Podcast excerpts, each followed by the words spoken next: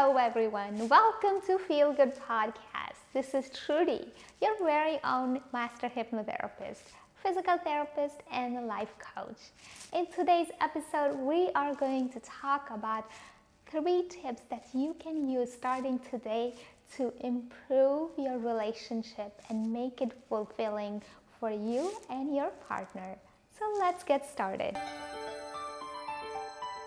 This is the Feel Good Podcast on the iCoach Hypnosis Network, where Trudy provides tips and stories to help you improve your well-being and reach your objectives. Don't forget to hit that subscribe button and leave us some comments. I had entertained the idea of my dream husband so many years ago.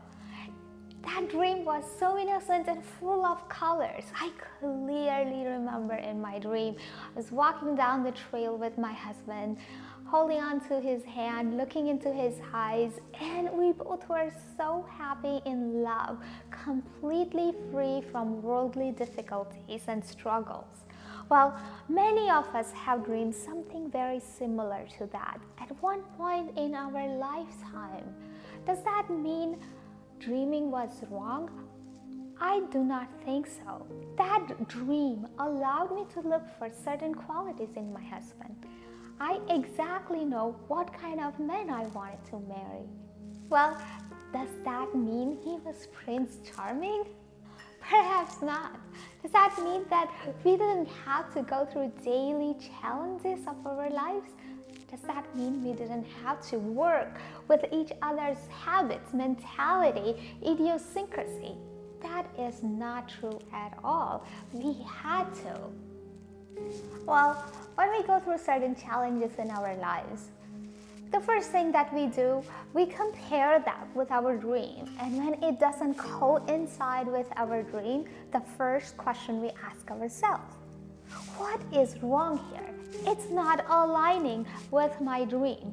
And what do we do? The first thing that we do is look around in other people's relationship. For example, I might look at my husband's friend Peter, and I may think, look, he is so good and kind to his wife. This Jenny, she makes incredible food in 30 minutes, 7 days a night.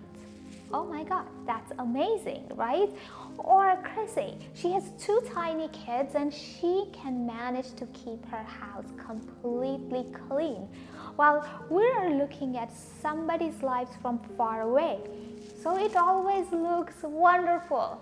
And yes, because we want to see good in them, isn't that true? Not only that, we create this Hollywood kind of fantasy. We create our own trap and we fall right into it. Well, it seems rather harsh, but I urge you to look at your past.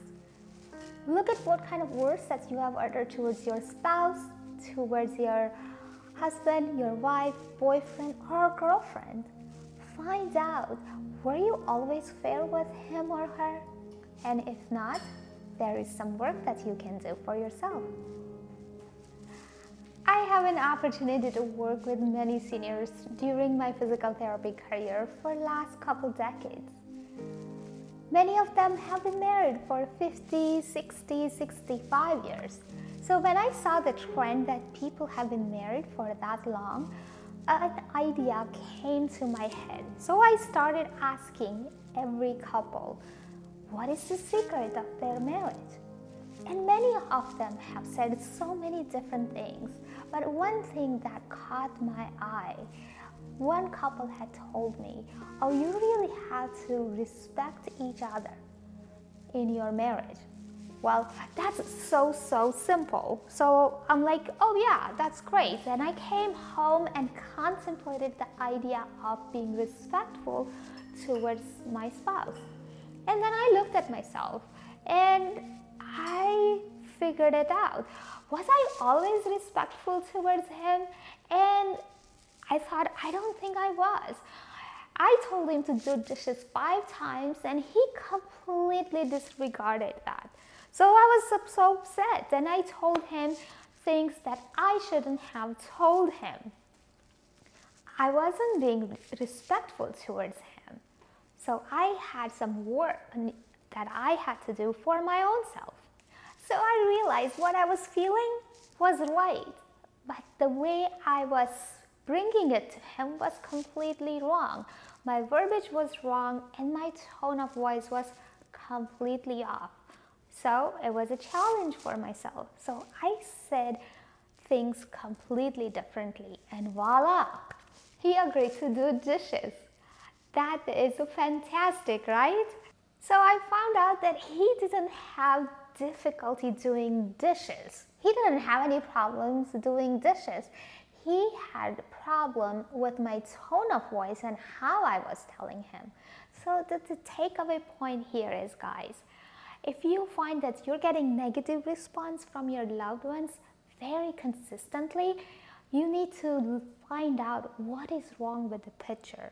You need to find out how you can change and what you can change, and add respect to the mix and see what happens, what kind of magic you can create in your life. Tip number 2, you need to make your partner be seen and heard.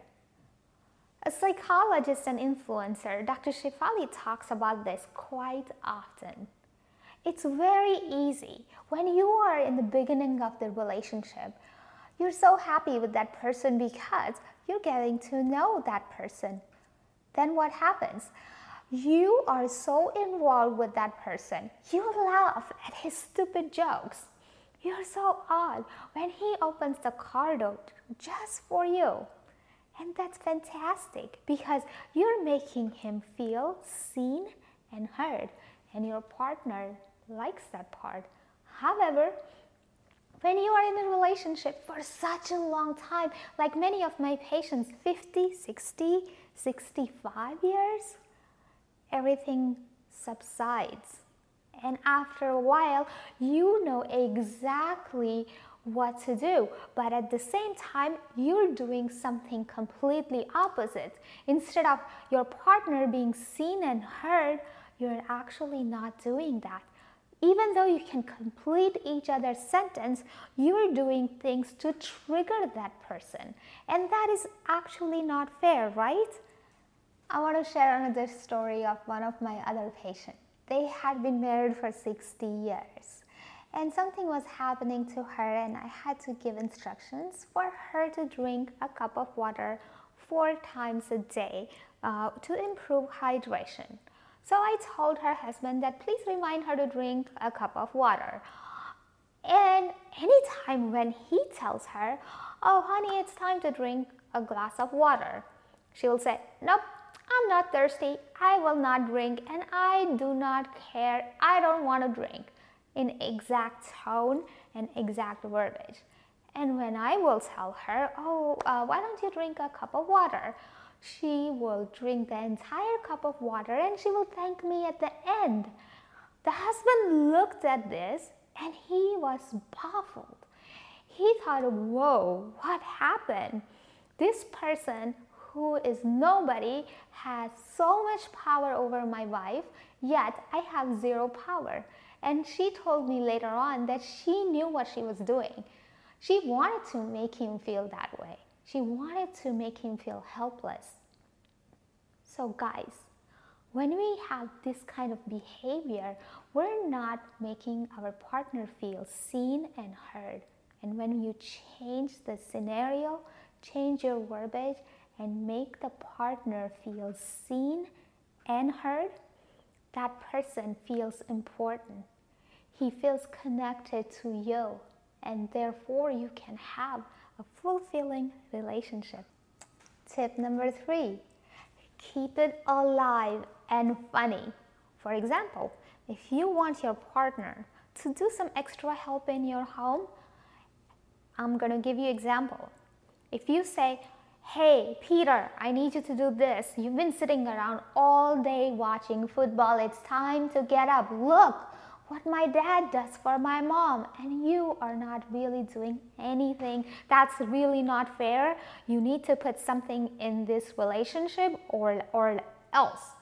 If you say something like that, you know you are right all along, but how you are presenting yourself, it's completely wrong. First of all, you made him feel small. You're ordering him, and it's not going to work out. Nobody wants to feel that way. Instead of that, brainstorm some ideas and see how you can say, hey honey, do you think that you can help your wife for extra 15 minutes? Is there any possibility? In this sentence, you're asking for some help by requesting. The environment is light and funny.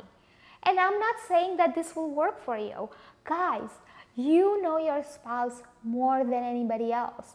You know what ticks him, so you exactly know what makes him happy and makes him do things as well. So use that to your full benefit and use those verbiage, words, body language, and tone of voice that works for your spouse. That way, it's so much easier for you to communicate with your partner and have a fulfilling relationship. And of course, this doesn't work for a relationship that's abusive and controlling. So bear that in mind. Make sure that these tips and tricks are for normal, everyday relationship. It is not for controlling and abusive relationship. And it's beyond the scope of this podcast to discuss about that. So please keep that in mind. Just because you're being nice to other person, that doesn't mean that you have to put up with that person in an abusive relationship.